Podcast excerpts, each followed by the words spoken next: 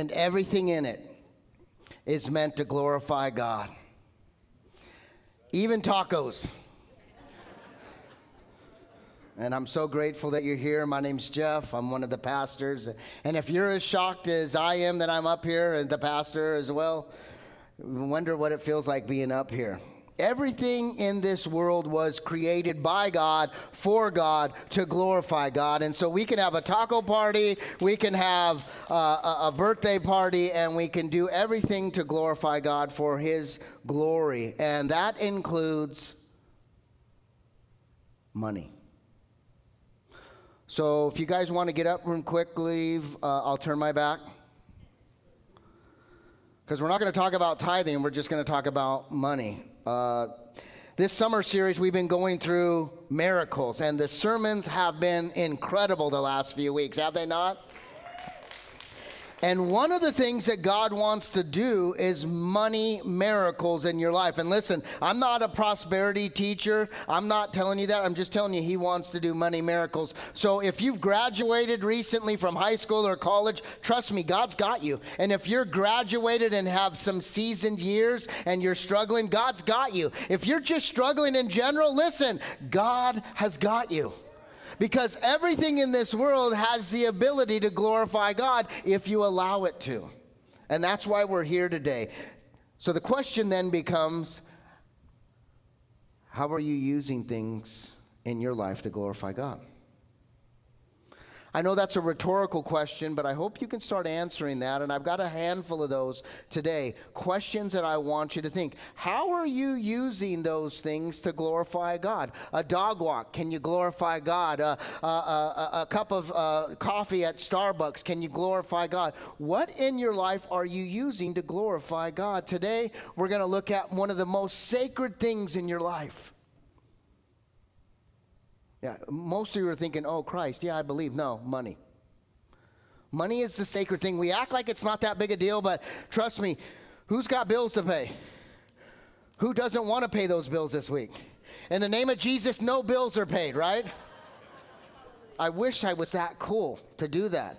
But that's just not how it works. So we have to work. I was talking to my buddy who's like working physically to make money. That's what we do and it's sacred. And we don't really believe this, and this is what I want to plant in your uh, head today. I'm grateful that you're here. First of all, are you outside? Give it up first if you're outside. I love that outside group. They're really strong and, and powerful. If you're online, let me hear it. Yeah. You guys hear that? Someone's celebrating Jesus right now, so we're grateful for that as well. Most of us don't realize that God does money miracles in your life all the time. I mean, all the time. Everybody say it. And I'm not telling you that so you don't remember. I'm letting to remi- I'm here to remind you how God works all the time in your life financially. That's just what he does. That's part of what he says he's going to do. And today we're going to see that play out in some scripture. And it's amazing. And it comes in many different forms. It doesn't come, and I know if you're under 35, you're not going to get this joke, so just tune out and I'll explain it to you later. It's not Ed McMahon coming with a check on your front door. You guys know Ed McMahon? Okay, so there's this old guy that used to hand out $10,000 checks. $10 million checks. It was amazing. He'd show up in your door and knock, and he'd have this huge check. It was like six feet long, and he'd go, Hey, congratulations. So I guess that joke wasn't good because my mic went out. So Guys ready? Uh, I'm going to go grab the other mic real quick. So, what happens when you tell bad jokes? They just cut you out.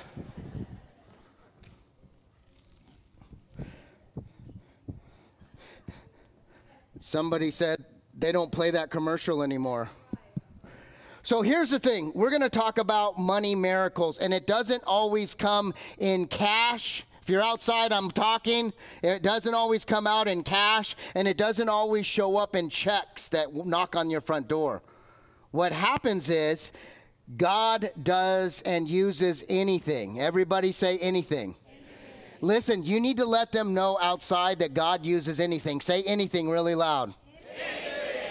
If you're outside, God uses anything for the glory of God to celebrate God. And so, what we're trying to do here today is talk about how God uses money to glorify Himself. And so, super critical uh, that we understand it. Uh, if somebody wants to tell them outside, we'll get them online in a second. That would be great. So, here's what we're trying to do today is talk about how God uses money. Okay? God is using money all the time, and our job is to start seeing the little miracles that God is doing and can do. And so, what one of those things that's happened over the last few days for me, and I'm just going to share some personal stories that God has done in my life. And one of the things that He has done as a, a, financial miracle constantly in my life. My my daughter Shelby recently graduated high school. So, anybody graduate high school recently? I know my daughter did. So, uh, Levi, you still got a couple years to go. So, one of the things that happened was I have a friend that I only know partially. I've, I've hung out with him two or three times playing golf, and he gifted us a timeshare. Just like, hey, here's a timeshare. Listen, it wasn't a check that came to me, but it was a huge financial blessing so that we could take our family to Hawaii and celebrate. God uses all kinds of things. God uses all kinds of things to glorify Him and to celebrate Him. And we do that constantly. I'm wondering if I should jump down and talk that way so the outside guys get it. It is out there, just not in here. Good. Hey, can you guys hear me? Okay, good. I've got uh, Kim Rodriguez in my in my blood, so I'll start projecting like Kim. You can hear? Okay, thanks.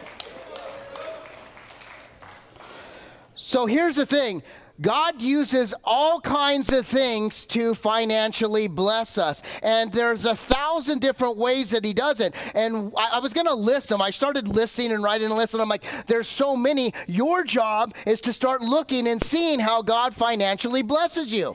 And that's the idea that what we're trying to get to today. God can use anything to financially bless you, and they're usually personal. How about have you ever been into a Starbucks line? And you're sitting there, and I don't know about you, but sometimes my checking account has like six bucks in it. And I'm like, that's all I got, but I really need coffee and hopefully I got rewards on my card. But someone in front of you, by the grace of God, pays when I only got six bucks in, and that is one of the greatest money miracles of all time. Because now I get to have lunch that day as well. And listen, I want to tell you guys a story. I'm, I'm going to tell a few stories today about how God spoke and to me.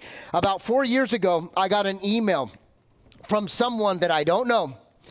And I, I, think it's important to share on today as we talk about money miracles. This person was an out of towner traveling from Washington through to San Diego, and they stopped at our local In N Out burger. Anybody like In N Out? Yeah. I learned recently from my friend Michelle, you got to order crispy fries, and they're so much better. You got to order them. So there's your new trick. Now they're going to go, why are we getting so many orders for crispy fries now?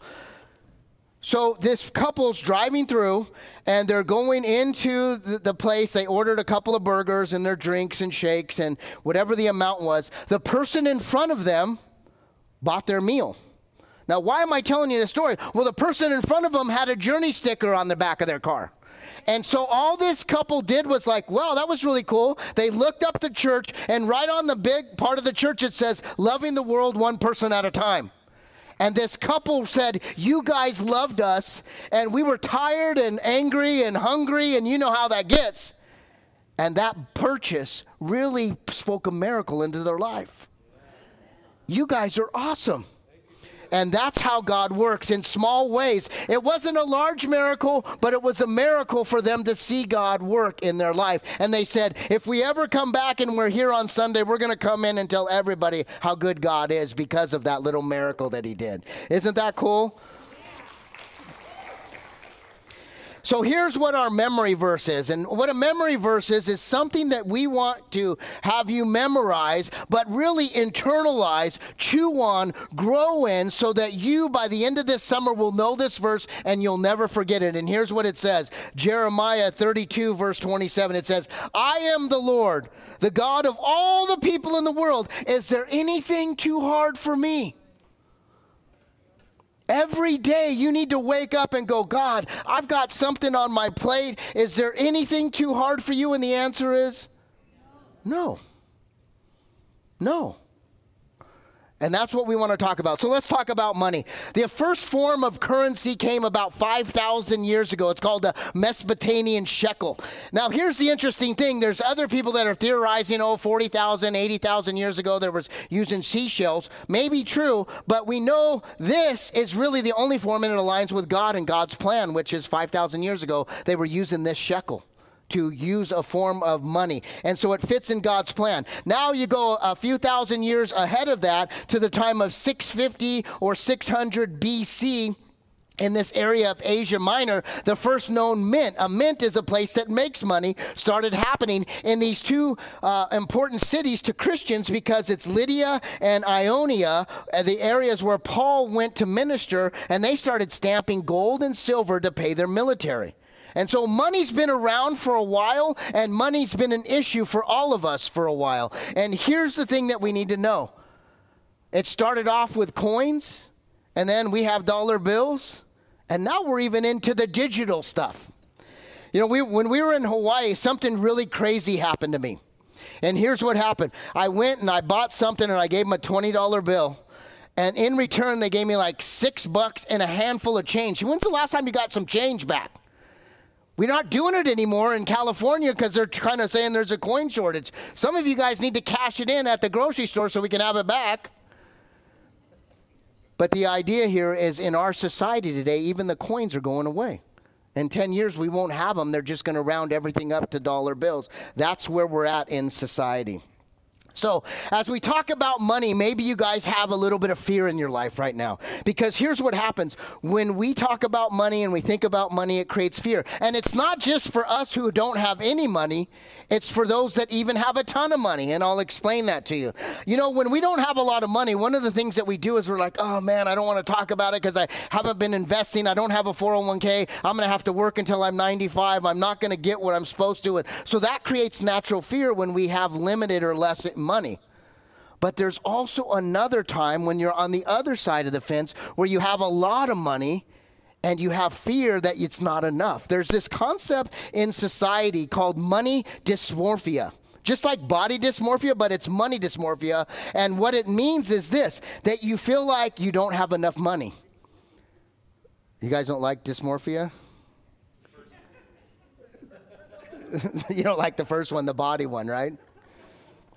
So here's the thing there's this idea of like, I don't have enough. I, and, and, and truthfully, you look in the bank account and you have plenty, but the truth is in your head, you're like, there's not enough. And don't we live like that in Christ? Don't we live like that in Christ? Don't we live like that? Was like, I feel like I'm constantly broke in Christ, and the, the King from heaven is like, You've got more than you could ever imagine. All you got to do is tap into it.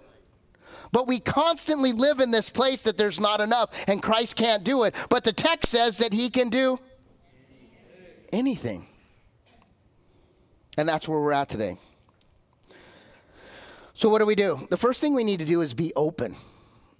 Just write that down, put it in your head, be open. What does that mean? Be open to anything, anything that God can do. Now, I, am going to say this every time I preach. Who needs a miracle in this room? Who needs a miracle outside? Who needs a miracle online? Put your hand up, put a thumbs up, let us know in the chat room. We know that you guys need miracles. We get it. And so does Christ. And so he wants to work in anything. So the first thing we need to do is just be open. Now, I, I have a, a, minor in psychology, and I took a class. Uh, I took a lot of classes. I don't know if you guys know. It took me 10 years to get a four year degree. So that's my own issue that I'm working on. Um, hey, I got a degree. Yeah, thank you. Chico State, Wildcats, come on. Wow.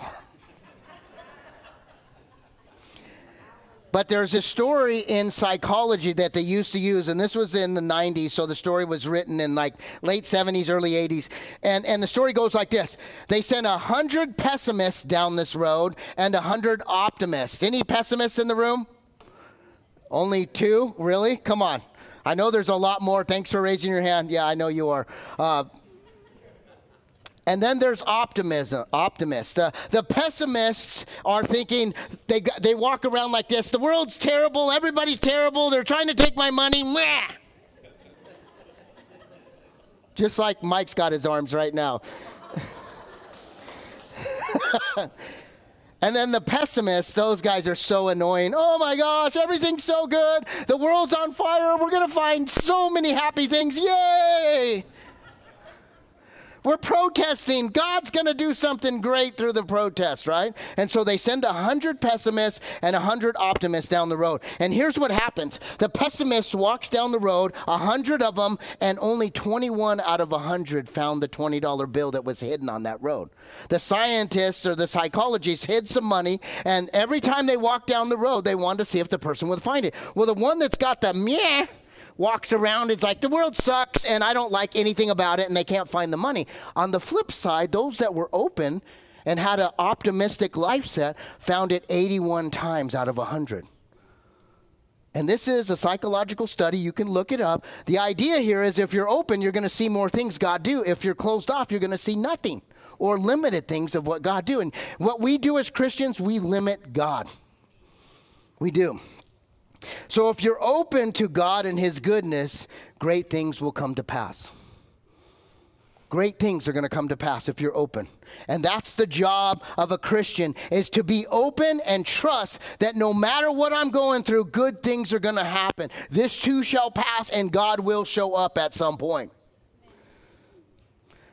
Well, isn't that what the gospel says? Don't believe me. Trust me. I'm just an average man that has um, tons of sins. Don't believe me. Open up your Bible and fact check me. John chapter 14, verse 12 says this. And this is something that you need to realize if you believe in Christ and you believe the gospel test. Here's what it says I tell you the truth. Verily, verily, truly I tell you, is what he's saying. This is the truth. And here's what he says Anyone who believes in me will do the same works I have done. All all the miracles that we are going to talk about this summer, God has done. Christ has walked through it. Some of the beautiful things Kim talked about last week, all those things we are going to be able to do. And he says, and greater works, even greater things than what he did.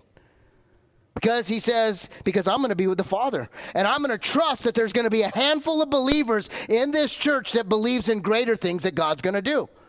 And it's here right now. The idea is, are you open to it? Right? That's what we're talking about today. And as we talk about money, here's the question Do you trust God? Do you trust God? We say that, but it's now a place of believing it. I trust because I say it, but then I've got to walk into it and walk through it. And some of those through it's are trials and tribulations. So, do we trust God? We say yes. So, then do you have faith in Him each and every day to do something in your life? One of the things that I did to really get to this place about money was several years ago as I was going to seminary and I just gotten my first job as a pastor at Crossroads as a junior high pastor. I was working part time there, about 15 or 20 hours, and then I was finding odd jobs. And one of the odd jobs I had was working at my buddy's ranch, Farmer Richard, we call him. He's sitting over there with his beautiful wife. And he allowed me to work in his orchard. And he would uh, pay me at the end of the week. He's like, it was really hard because he's like, put your hours down in this little booklet and tell me how much you worked. And I'm like, gosh, I, I want to put 40 hours, and I only did six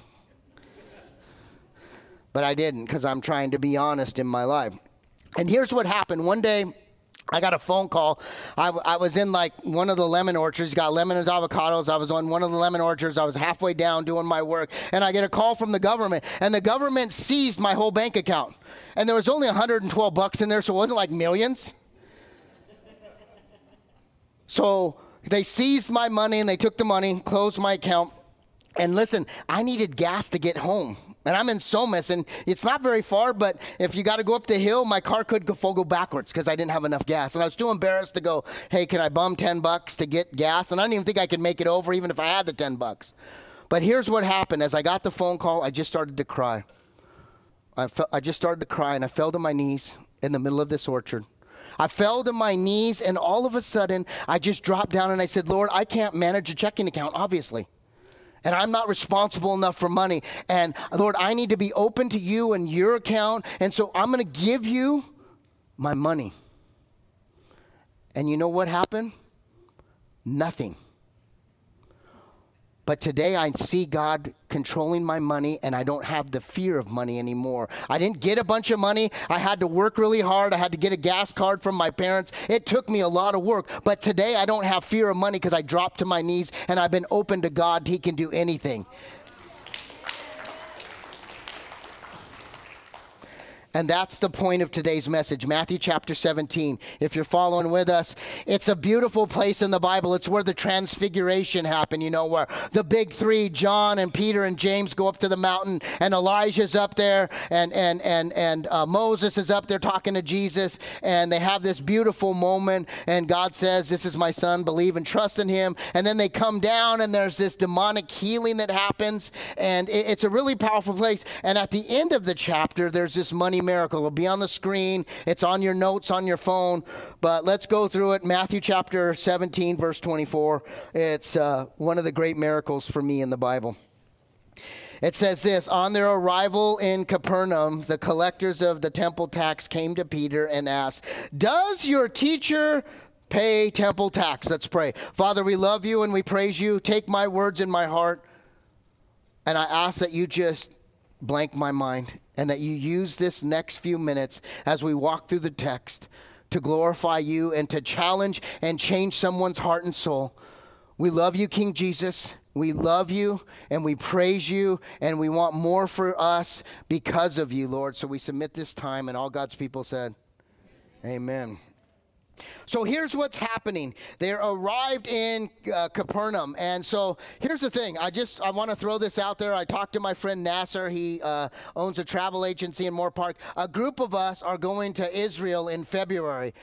Yeah, it's going to be awesome. It's going to be our third trip at Journey. And he told me to keep telling people because he's got some space still available. And Capernaum is the northern part of Israel. It's the northern part. It's on the Sea of Galilee. It's a beautiful area, and, and, and it's just above there. And then there's this place where Peter used to live. And next to Peter's house was a synagogue. He lived right next door to a synagogue. And so it, th- this synagogue is we're going to be and walk in this area where Jesus taught and spoke. And here's the headquarters of Jesus. This is where he came. Peter and his wife was probably like Liz and me, where we open up our house as much as we can for gospel ministry opportunities. He's like, come on over, hang out. And so there was all the apostles regularly came back to Capernaum and hung out. And so here's what's happening. It's tax season. I don't know if you guys know this. Our tax season's a little bit longer. The, the economic uh, uh, figures say that starting about July or January 15th all the way to April 15th, economy kind of shrinks in this area because people are starting to pay taxes and think about taxes. Tax season for this time and age was 30 days before uh, Passover. So here's the question that's asked: Does your teacher pay tax? Taxes have always been an issue. Not just today, they've always been an issue. Nobody really wants to pay taxes. They don't uh, quite understand them all the time. We kind of get frustrated when we get a paycheck, and there was nothing different than back in those days. Now, the leaders of Israel, there was three there was three types of leaders. First of all, there was the Sadducees. The Sadducees thought the taxes are ridiculous, the temple tax was ridiculous. They didn't want to pay them at all. And so they constantly were fighting or trying to avoid them. The Pharisees thought, "Oh, well, we're going to be religious and we're going to show you how religious we are and we're going to pay them even if we don't like them." And then there was these men of uh, Qumran. They they were these priestly people that were going to go and visit the area where they hung out in Israel. They believed that you only had to pay once a once in a lifetime. It's like I'm paying my tax, I paid it, and I never have to pay it again.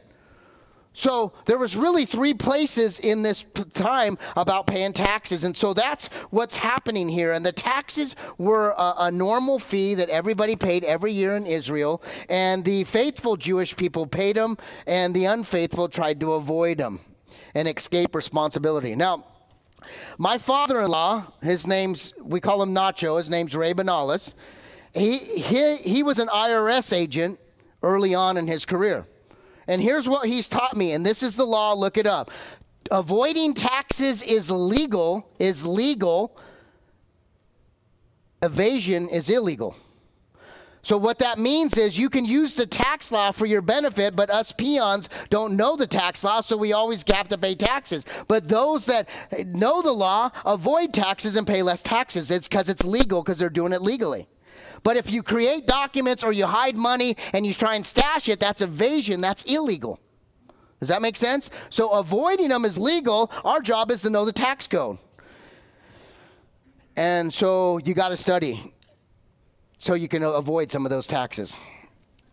The payments that we're talking about were made over uh, in person during Passover. So you can go to Passover, and as you went by the temple uh, tax box, you throw uh, some uh, some shekels in there, and that would be the payment. Or it would be made a month before this all happened. So it was a month before Passover and that's how they would they would do it. And they had people all over northern and southern Israel and other regions in the area sending out tax collectors to get the temple tax that's the idea here.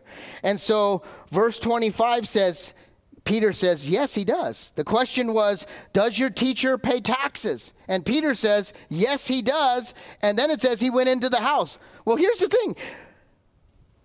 He doesn't really know if Jesus does or not that's never really came up in the ministry, but because he knows Jesus, he knows who he is, he's like, yeah, he does. But really, what the people that were asking Jesus was, is what side of the argument are you on? Are you believing that you have to be faithfully pay this? Are you trying to avoid them? Or do you believe you only pay once in a lifetime and that's all you got to do? That's really the question. But Peter is just not knowing. He says, Yeah, of course he does, because Jesus is a faithful man. He's a man of integrity. He just assumes because he knows and has seen this man do amazing things that he is going to be honorable and faithful. And so Peter, not even knowing Jesus' answer, says, Yes, he does. Here's one of those questions today. I've asked you, Do you trust the Lord? You said yes, then you got to trust him each and every day, not just when you want to. And here's the, uh, another question Do you live in faith with regards to money, or do you live in fear with regards to money? Yeah, most of us live in fear. Even though we are great, faithful Christian, most of us live in fear. And that's the problem with our society, and I'm talking about Christian society. We have to live in faith and trust that He can do even greater things in everything that we do. But what happens is most of us live in faith. Now, Peter knows this story in Micah, Micah chapter 6, verse 8. There's this beautiful text, and here's what it says Peter knows this. The Jewish people know this because this was a scroll from one of the great prophets during the time of great tribulation. And here's what he says He asks a question and then he answers the question in the same breath. That's his Micah. And he says, And what does the Lord require of you? What does, he asks this question, what does the Lord require of you, especially with regards to taxes? What does the Lord require you, especially regards to your money? He says to act justly, to love mercy, and to walk humbly. Peter knew this and he knew Jesus, and he knew that Jesus knew these words, and he knew that because he was a faithful man of God, that he was going to do these three things act justly, love mercy, and walk humbly. And as I read these, these words, honestly, this week I, I, I stopped for about an hour and I asked God, Am I living that type of life? Am I living a life, a style of Micah where I'm acting justly, I'm walking humbly, and I love mercy? And I really sat for a moment. I pulled back. I grabbed a cup of coffee. I cried a little bit. I played some worship. And I really had to come to a conclusion. And listen, you're going to have to have to do the same. I can't tell you I wish I could just, in the name of Jesus, give you all of that, what I received, but I can't. All I can do is share what I did, and hopefully you have that same revelation. Verse 25 continues. Peter now has walked back in the house. He says, Yes, of course, my Lord pays. And he walks back in the house, and Jesus says, But before he had a chance to speak, Jesus asks, What do you think, Peter? Do kings tax their own people or have they or those they have conquered? Listen, now Jesus takes this story and doesn't go to temple tax, he goes to overall taxation from the Roman Empire, the temple tax and the taxation of the world. So he changes the whole question as Jesus does because he says, if you're going to struggle with the temple tax, how are you going to do with the government tax or the overarching tax of the Roman Empire? So Jesus doesn't want to just deal with the temple tax, he wants to deal with the greater situation. And so here would be another question What would Jesus say about your taxes and your money today? If he looked in your, uh, I don't know about you, but in my bank account, it lists all my purchases and all my Starbuckses, In N Out Burger, the movies last night, Elvis Presley. Where's God in that? Question is this How, what would Jesus say about your money today? And I'm not saying any of those things I didn't honor God. I'm just asking you, what would Jesus say? God wants to use everything to in this world to glorify him. Everything in this world. And Jesus is trying to get us to that point right now. He's trying to get us to sit up and get activated and say, "Listen, there's something here that I need to understand." And he wants us to understand about money and taxes, but he really wants us to learn to live out this mindset of Micah a lifestyle of Micah act justly, love mercy, and walk humbly in everything that we do, every day that we live in this world. We are in a day and age right now, and we have been here for about four or five years and it's probably been 40 or 50 years or 350 years, but people are taking specific verses. I've got 50 verses that I memorize and I walk around and I've got these verses and I'm using them as my agenda, hoping God is going to bless them. But here's what God has told me Jeff, the whole Bible is for you and you need to follow every word, even if you don't like it.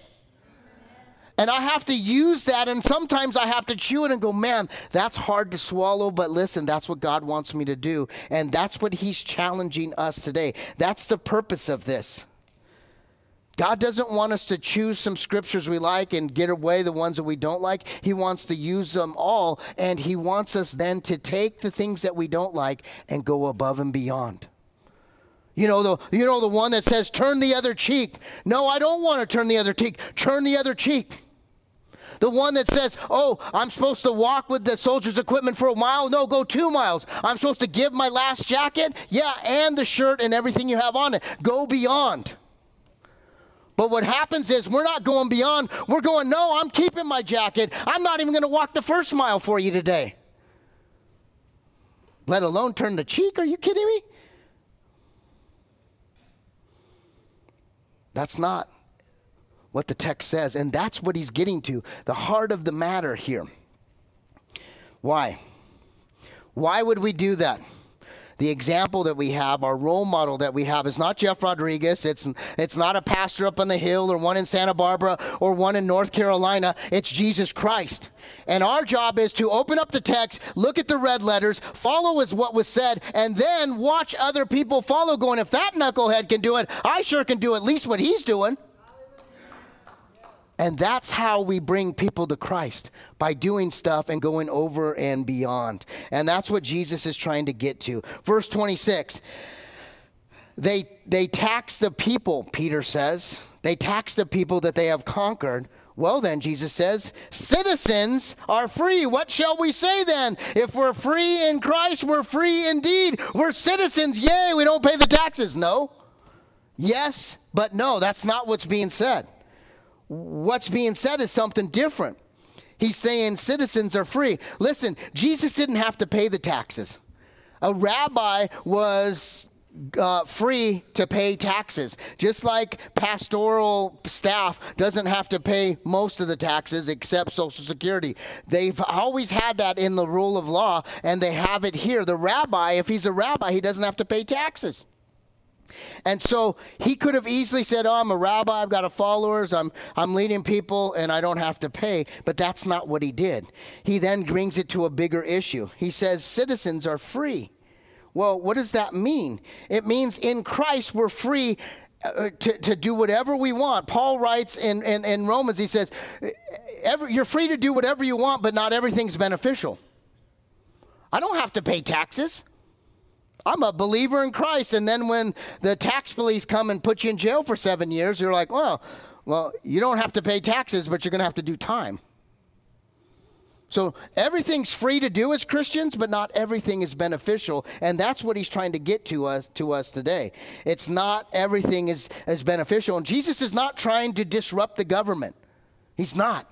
He's actually going to do the opposite. Here's what it says the conclusion, verse 27. However, we don't want to offend them. That's a big word we're going to come back to. So go down to the lake, throw in a line. We're going to come back to that in a second. Open up the mouth of the fish that you catch, and you're going to find a large silver coin. Take it and pay the taxes. I found this coin in my golf bag, actually. It was like the fish's mouth. A coin in a fish's mouth. Now, there's all kinds of writing on how the fish got the coin. It's a bunch of malarkey because people are like, well, the fish uh, in this type of region grabbed stuff from the bottom and he had it mouth. Regardless if the fish, how the fish got it in its mouth, just having the right fish with the right coin with the right amount is a miracle. And God can do a money miracle anytime He wants to do in your life if you're open to that, right? And the idea here is to understand that God can do anything and He can make this little coin a miraculous thing in your life if you're willing to allow it to happen. So Jesus pays the taxes in a miraculous provision way. And I don't know where you're at financially. I know where I'm at financially. I'll show you my checking account and pass it around. We all need money miracles. We all need God to move and do some stuff and do some healing. And the Bible tells us that God can if you're open to it. And even if you're not open to it, you can be that grouchy person. Meh. 21% of the people found the $20 bill, anyways. Sometimes God use, uh, speaks to the stubborn people. Any stubborn people in here? Yeah, just in this section right here.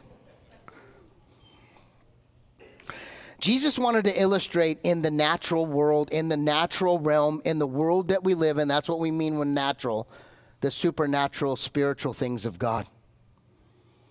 He wants to show you that He is supernatural. He lives in a super, and what that means is beyond what you can imagine.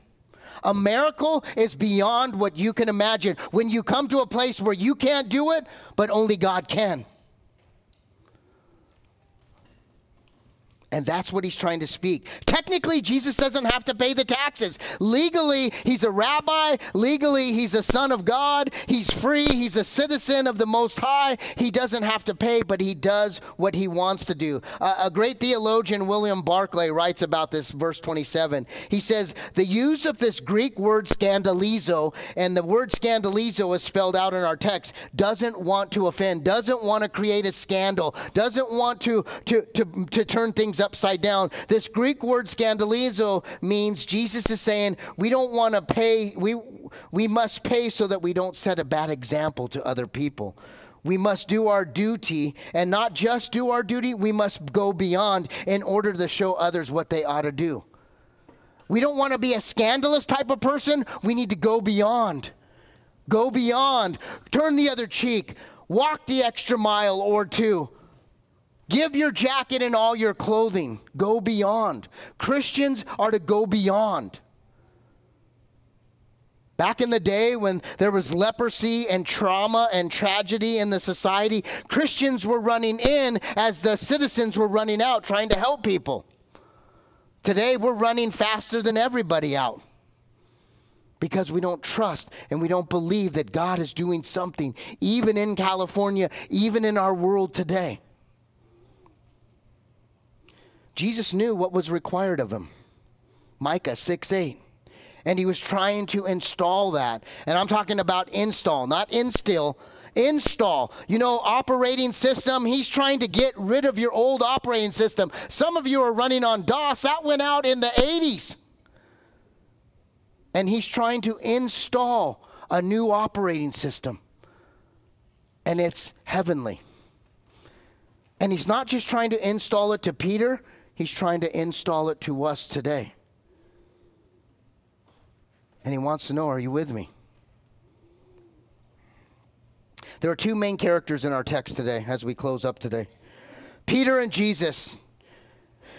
There are two main characters, and there's a role model that each and every one of us. One of the purposes for Christ was to come, not just to be on the cross and save us, but also be a role model so that we get ourselves in a pickle, when, I get, when we get ourselves in a tough spot, that we know what to do. And what we would do is we would look at Jesus and we would go beyond and do the right thing. And so let's go back to Micah 6 8 and talk about these two. The first thing that Jesus knew and Peter was learning was to act justly. Peter knew that Jesus was a faithful man. Peter knew that, uh, that uh, he wasn't afraid to pay taxes. So he said to the people, Of course, my Lord and Savior. Of course, my Messiah. Of course, my rabbi pays taxes. Jesus, on the other hand, acted justly as he always did. He paid taxes as a good example, not because he had to, but to be an example to you and me. And he talked about it with other people. The second thing was love mercifully. Love mercy, love mercifully. Peter was taught mercy in this story. Maybe you need to be taught some mercy today. One of the things Jesus came to do was teach us mercy. Peter was taught mercy. He was saying citizens are free, rabbis don't have to pay, those who are conquered have to pay. And, and, and Peter knew he wasn't part of the conquered people because he was free in Christ, because he was set free in Christ. But still, Jesus challenged Peter to pay the taxes, do the right thing. And Jesus, our teacher, is the epitome, epitome of mercy. He came to teach us mercy, and in his great mercy, he, he gave mercy instead of rebellion. And he chose mercy even in the midst of some of the greatest trials. And the last one was to walk humbly.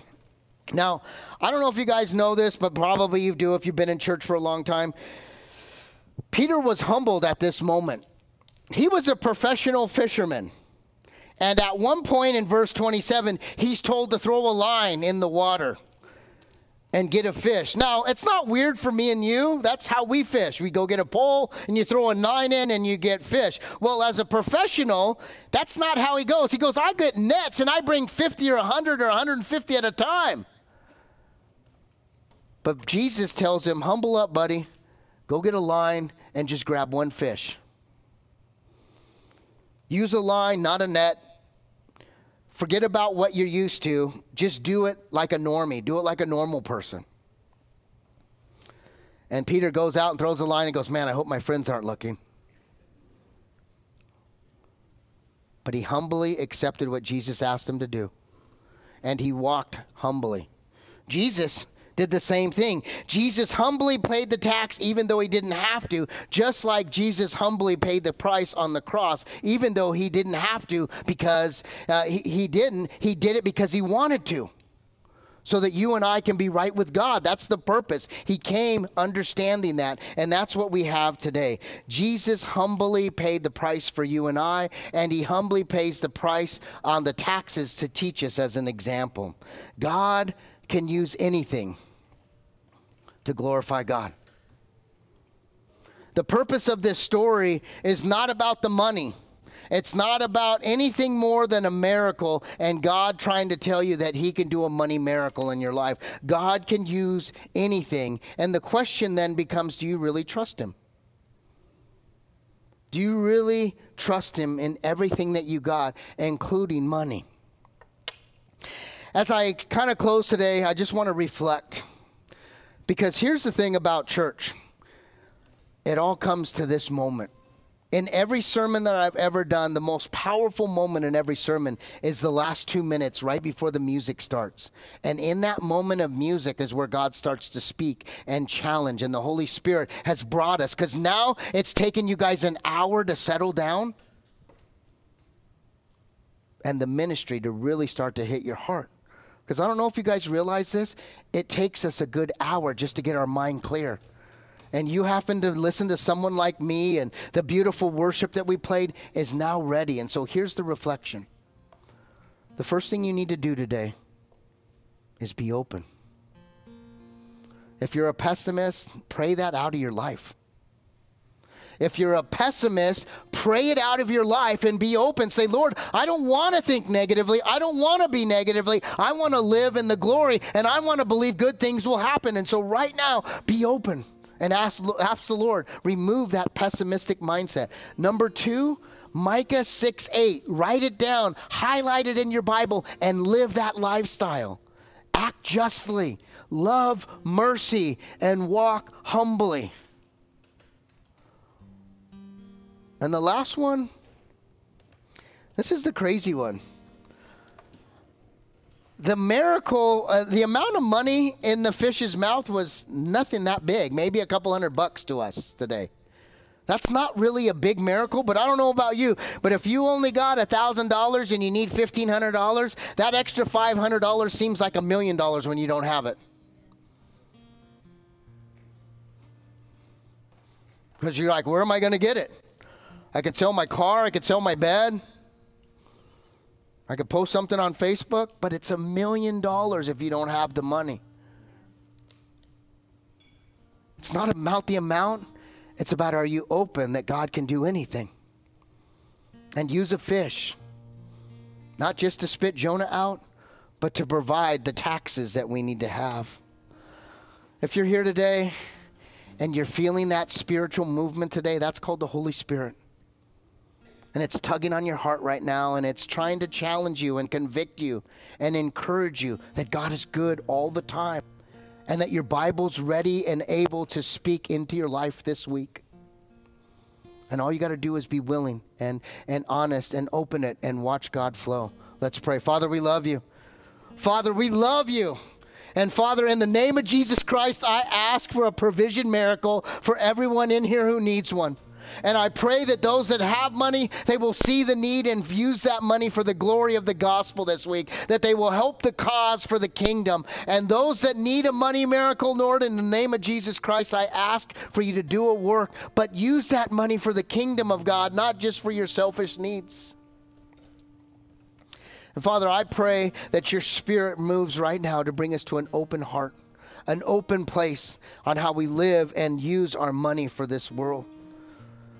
And finally, Lord, I just pray for that person online right now. That person in this room right now that doesn't know Jesus, that's dis- distance from Jesus, and that could be separated for all eternity from Jesus. I pray for that person outside, inside, and online. If there's someone that doesn't know Jesus and they feel this spiritual thing tugging on them right now, even if they didn't get the message, all you have to do is confess and believe, and you'll be saved. The Bible says, confess it with your mouth believe in your heart, and you shall be saved. And it just goes like this. that's you, just pray with me. Father, forgive me. Come into my heart and soul and be my Lord and Savior. Help me be open to all the things that you can do. You died upon the cross for me. You rose three days later so I can be in eternity with you. I ask the Holy Spirit to take over my mind, body, and soul and lead me for the rest of my days on this earth. We love you, Lord. And all God's people said, Amen. Let's worship Christ.